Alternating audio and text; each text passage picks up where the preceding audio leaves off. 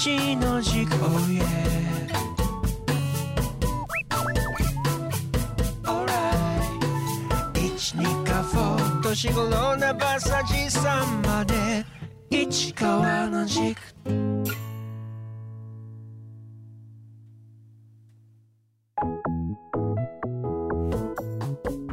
二課保市長市川裕二がお送りする恋のエッセイ。市川の軸。硬い話からソフトな話までその思いの軸を自らの言葉でお届けしたいと思いますこんにちは二課保市長の市川裕二ですこんにちは、アシスタントの永田香子です。市川さん、今日もよろしくお願いします。よろしくお願いしますえー普段はですね、二カ保市の旧上郷小学校の元放送室、スタジオ一軸からお届けしているんですが、今日は初ですね、スタジオを飛び出したある場所に来ているんですよね。はい今日は二課保市の旧亀山小学校を活用した施設である若葉二課保にお邪魔しています。私今日ここ初めて来たんですけども、ななんですかこのコンクリート打ちっぱなしの感じは？あのなんかねバブルっぽい感じしますよね。あのとても80年代を思い出して懐かしい気持ちになりますけ80年でど。私まだ小学校だからな。本当ですか？嘘です。やっぱり、えっとですね、あの普段使っているスタジオ一軸とまた雰囲気がガラッと変わって。そうですね。向こうはどちらかというとええ。木目調を非常に重視した木の香りがするという感じですがこっちは、えー、なんて言いましょうかファッショナブルソフィストケートされたというええ。どちらも、どちらも素敵ですよね。はい。はい。で、じゃあここは一体どんな施設なのかはこの後ゲストの方をお招きして詳しくご紹介していきます。はい。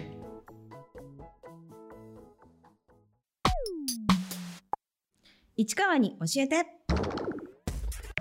このコーナーでは市川市長が気になっている事柄にまつわるゲストをお招きしてお話を聞いていきます本日のゲストはこの若葉二課を運営している一般社団法人ロンドの佐藤光さんと小川敦さんです佐藤さん小川さんよろしくお願いしますよろしくお願いします。では早速ですが佐藤光さんこの若葉二課法はどんな施設なんですか？はい。この若葉二課穂は、事業の創出や創業を支援するための施設です。3年前に廃校となった旧上浜小学校を改修して、法人個人に向けたオフィスの他に、コワーキングスペースや会議室もご用意してます。えっと、すいません、あの、コワーキングスペースはいっていうのは、あの、ど、どんな？はい。はい。そうですね。自由にまあ、お仕事ができるというか、今はネット環境が整っているので、はいえっと、パソコン一つ持ってきてもらえれば、自由に、あの、お仕事ができる場となってます。はい。あの、まあ、外観は小学校そのままなんですけども、中の設備をこうだいぶ変わってるってことなんですよね。そうですね。もともとあった、えっと、教室なんかを利用はしているんですけど、えええええっと、まあ、ちょっと壁を取っ払ったりしてるので、ま、前の学校のイメージとはええ。かなり変わっているところがあると思います。ああ、じゃあ早速ですけども、この施設の中、はい。見せていただいてもよろしいですか？はい。よろしくお願いします。お願いします。では、えっと、館内の方案内したいと思います。お願いします。お願いしえます、っと、今、えっと、若葉にカフェの入り口入られたと思うんですけど、はいこの入り口が、もともと給食の搬入口だったところを、えっと、私たちの施設の入り口としています。あ今あの昔の写真を見せていただいてるんですけどもいかにもこのあの給食の搬入口の ですね、はいで扉が広いんですよね、はい。ええここだったら確かに入りやすいはいですよね。ねはい。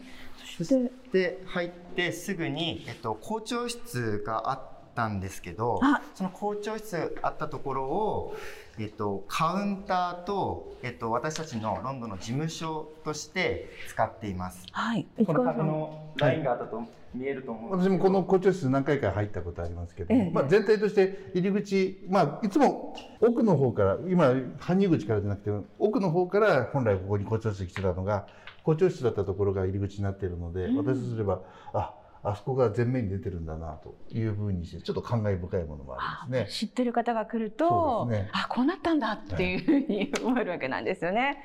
ええこの廊下も広いですね。はこれもともと小学校の廊下の幅なんですすか。もともとの小学校の幅ではいうんここ子供たちが駆け回っていたんですよね。今なんかコンクリート打ちっぱなしになってますけど、これあここからちょっと小川さんにお話を聞きたいと思います。お願いします。まあ、見ていただいた通りあのもともと小学校だったところを改修したんですけど天井だったりとかはい壁っていうのを全部解体して取っていてあのコンクリートの大き基調としたあのデザインになるように改修作業しましたこういったのは我々メンバーが、えーできる限り作業したんですねえ、自分たちではいそうですベリベリベリっと？そうです壁の木材取ったりだとか床のあのタイルはいこれ1枚ずつ剥ぐんです。えっと、あとこちらの壁の塗装。このグレーも我々で全て。そうなんですか？はい。ご自分たちで塗られたんですか？お上手ですね。あありがとうございます。でこういったあの黒の増設部分に関しては大工さんの方にお願いしてで簡単な私たちにできる、えー、と解体作業塗装の部分に関してはえ我々法人メンバーでやらせていただきました。素晴らしいです。市川さん、すごい方々です ね。日曜大工じゃないんだからねなんか発想がないこう DIY とかね日曜大工じゃないんだからねですね。あのもう本格的な。えもうね打ちっぱなし。で蛍光灯の色も蛍光灯じゃないんだね。これ全部 LED か。しかも暖色系だもんね、オレンジっぽくてね暖かい空気はい。出してるなという感じはしますよね。ええ。それこの隣がまた広いスペースになってますよね。で今広いスペースと言われたところが、はい。えっと、コワーキングスペースというところでもともとは、えっと、職員室だったところです。はい。今こう、はい大きなテーブルが2つ並んでいて、はいここがじゃあ自由に使ってもいい場所なんですか？はい。で、あのこうボックス型のロッカーのようなものもありますよね。はい。あちらにもじゃあ荷物を置いたり、そうですねはい。床はひょっとしてそのままなんでしょうか？そうです床はそのまんまで使用してます。はい。でスペースもよくある、えっと、コワーキングスペースと言われるところより場所を広く取っているので、まあ、今言われるソーシャルディスタンスもされてますし、はい。あとは、まあ、荷物も、えっと、いろいろ置けるので広く一人が広く場所を使えるというところになってます。もう明るく開放的で、ちょっと気持ちよくお仕事ができそうですよね。そうですね。ええ。ここは下木目調のものが非常に多いなというイメージがありますね。はい全体としてメリハリがついてるのかなとまるで建築評論家みたいで た建物の田んぼみたいな。建物田んぼですね あの奥にあるひな壇芸人が座りそうな、はいあれは何ですか？はい、奥にあるのが、はいとデザインステージと言われるデザインステージ。ステージなんですけど、はい。えっと、本当にひな壇というイメージしてもらえるとと分かりやすいと思うんですけど、ええっとまあ、階段状になってまして、まあ、ここは自由な体勢でお仕事ができるという場所になってます。ここも使っていいんですか？はい、なので、えっと、テーブルで作業しなくても、えっと、まあ正座でもあぐらでも寝っ転がっても、はい、ここは自由な体勢でお仕事ができるという場所になっているので、まあ、お昼時、まあ、ちょっと眠くなって 寝っ転がってお仕事するという形もできます。楽しそうですね。そしてまあここのコワーキングスペースが、えっと、イベント貸しもできるので、まあ、イベントの際の、まあ、お客さんの座る席でしたり、まあ、あとはプレゼンの練習の場所だったりあとはオフィスとこれから紹介するオフィスのと企業さんなんかが入った時の記念撮影の場としても使えます。いろんな用途を考えて作られたスペースなんですね。はい、ありがとうございます。でコワーキングスペースを出ますとちょっとカフェスペースがあります、はい。ここはまず自由に休憩があったらコーヒーを飲んだりもしていいのでコワーキング利用をされる方が自由に使えるカフェスペースになってます。はい、これ小さめのキッチンもあって、これここも明るく広くてこうカウンター方式になってますよね。で、この奥の部屋も使えるんですね。そうです。この奥の部屋がと会議室となってます。はい。と、まあ、カフェスペースとつながってるので少しオープンな場所になってるんですけど上の方にシートカーテンがええついてますのでこれを下ろすことによって、えっと、この会議室を個室として使えるようになってます。ああ、そうなんですね。ちょっとこうあの周りからあまり見られたくないような時は、ここを使うといいかもすみませんね。ああ、カウンターのところにも、はいこのロールカーテン状のはい。シートが降りてくるんですね。はい、大きなテレビですか？モニター。モニター、はい、はいすみません。モニターって便利です。テレビだよな80年代のもので。向かい側に何か小さいお部屋がありますね。ここはまずコワーキング利用の方などがちょっと一人でこもって集中してやりたいっていう時に、えっと、利用してもらうような形で個室を2部屋設けてます。またあとオンラインの、えっと、ミーティングの際などにもここを利用してもらったりということが可能です。市川さん今入ってみましたけど、中どうですか？なんか個室天井も集音材が使ってあるのかな？音楽室みたいな感じそうですね音楽室のね。ようなだから本当にあの閉ざされた空間の中でわせっかくのくらい俺なんかちょうどいい いや、もっと開放的な場所の方がいいと思います。で個室の扉なんかはもともとあった学校の扉を、えっと、塗装し直して再利用してます。なるほ面白い。学校のとそのままちょっとこう、はいね塗装し直してということで、はい、これも素敵。ど一人カラオケもできそうだねこれね丸聞こえ。と奥進んでいきますともともと、えっと、教室だったところが、えっと、オフィスになっています。黒板はそのまま残しつつそして、えっと、後ろの方にもあのランドセルを入れるロッカーがあるんですけど、はここのオフィスの利用される方が荷物置き場として使えるようになっています。い。あー、小学校に行くとこういうロッカーあるんですよね。これはもうそのままなんですね。面白い。そして黒板。はい、あのー今って何かこうデジタル的なはいボードとかいろいろあるじゃないですか、はいその時代にあえて黒板、最高です。あえて残しているところですね。ねえもうチョークで書いて、はい黒板消しで消す、ははいいどんどんやっていきましょう。ようやくついてこれました えっとこの館内、えっと、スマートロックというのを導入してまして、はい今ちょっとオフィスの扉を閉めますね。黒くてちょっと小判状の形のものがこれがスマートロックですか？はいはい。でこのスマートロックっていうのは、えっと、実際の鍵がなくてもスマホ一つがあれば、えっと、鍵を閉めれるっていうことになってます。はいで今、えっと、スマホ開いてるんですけどええじゃあ永田さんにスイッチを押してもらいましょう。えこの開いてますって書かれてるところを押せばいいんですね。はい閉まっていますになりました。はいそして今何か動きました。はい。ということで、このスマホでボタンを押すと、鍵が自動的に閉まるっていう、これがスマートロックになってます。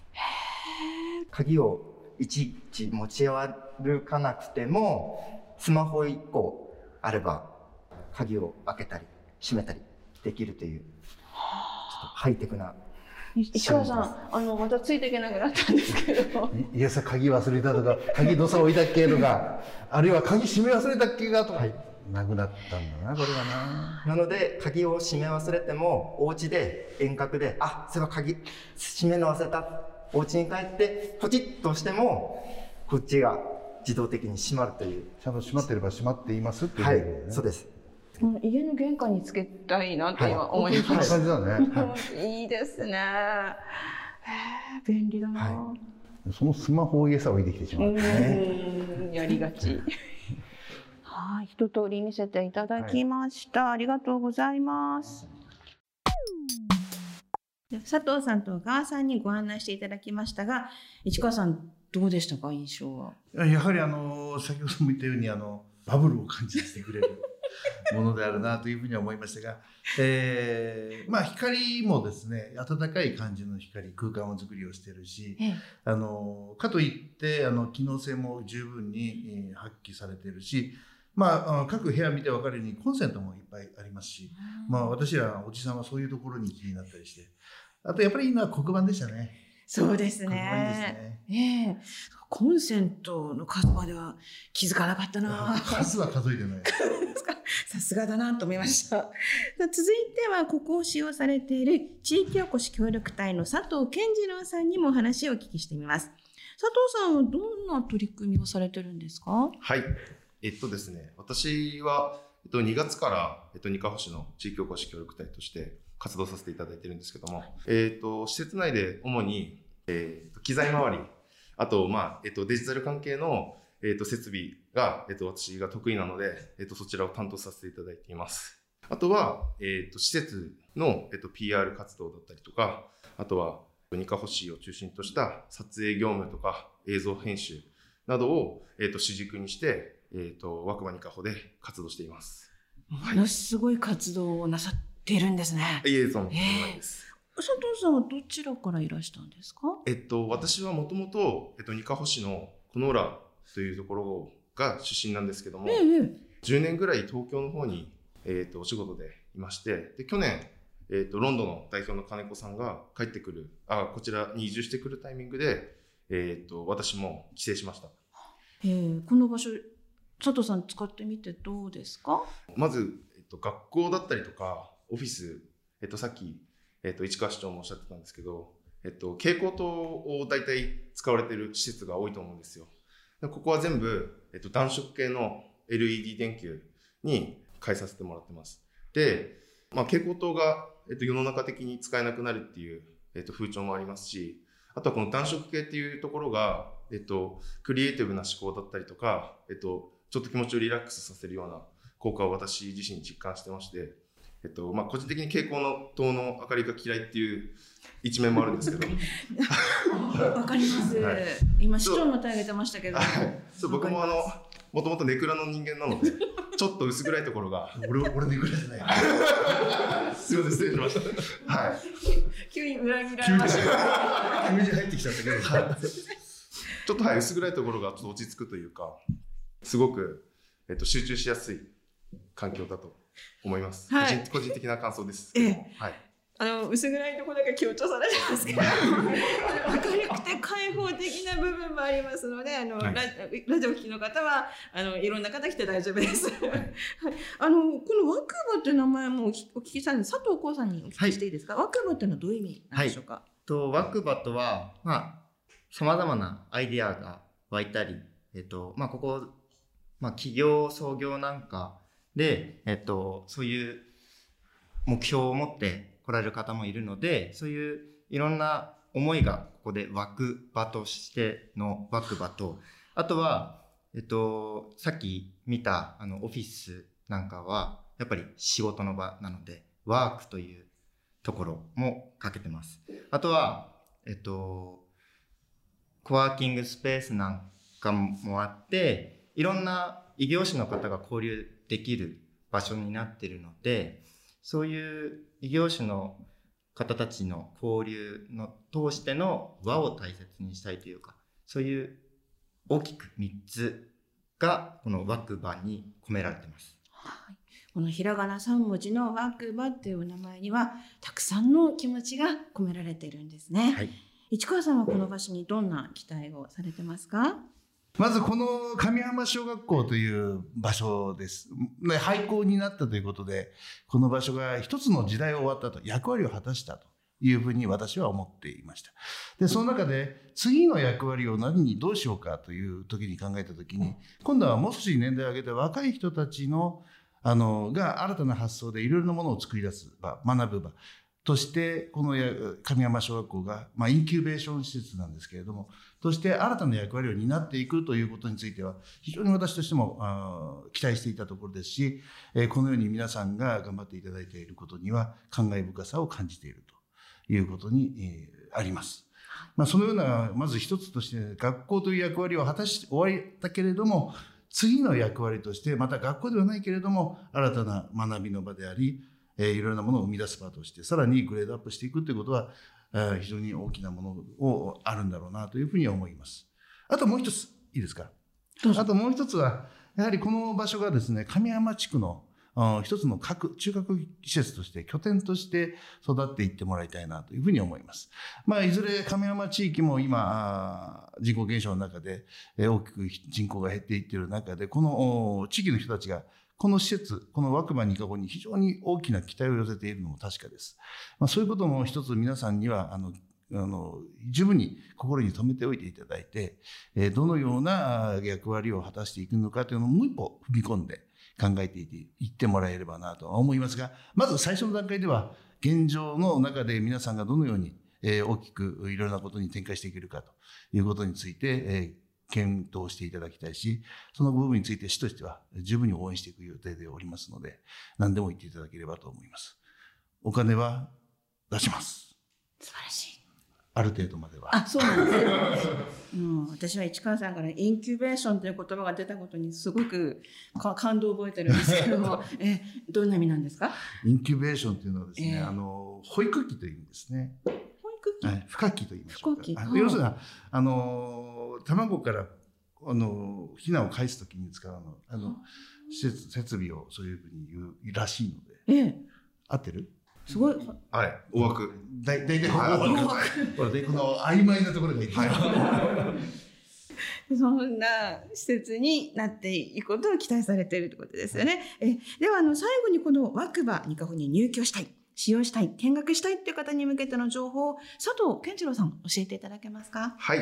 えっと、現在、ワクマニカホでは、えっと、ウェブサイト、えっと、ホームページを設立しております。えっと、そちらの、えっと、問い合わせフォームから、えっと、入居の希望、もしくは、えっと、直接来ていただいてご相談いただければと思います。はい、ひらがなでワークバニカホと入れて検索すれば大丈夫ですね。はい、お願いします。はい、今日はワクバニカホからお送りいたしました。佐藤光さん、小川敦さん、佐藤健次郎さん、ありがとうございました。ありがとうございましたあ。りがとうございました。は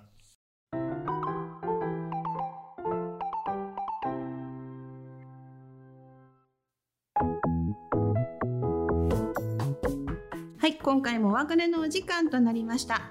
この市川の軸は iTunes や Spotify のポッドキャストでもお聞きいただけます。そしてこの番組では市川市長に聞いてみたいという質問募集しております。メールの件名に市川市長に聞いてみたいことと書いてお寄せください。ラジオネームお住まいのご記入もお忘れなくお願いします。メールアドレスはすべて小文字で studio 数字で129スタジオ一軸アットマークニカホのほかにドットコム。またご質問ホームページでも受け付けています。すべてひらがなでニカホのほかにで検索してください。それでは皆様、素敵なニカホライフをお過ごしください。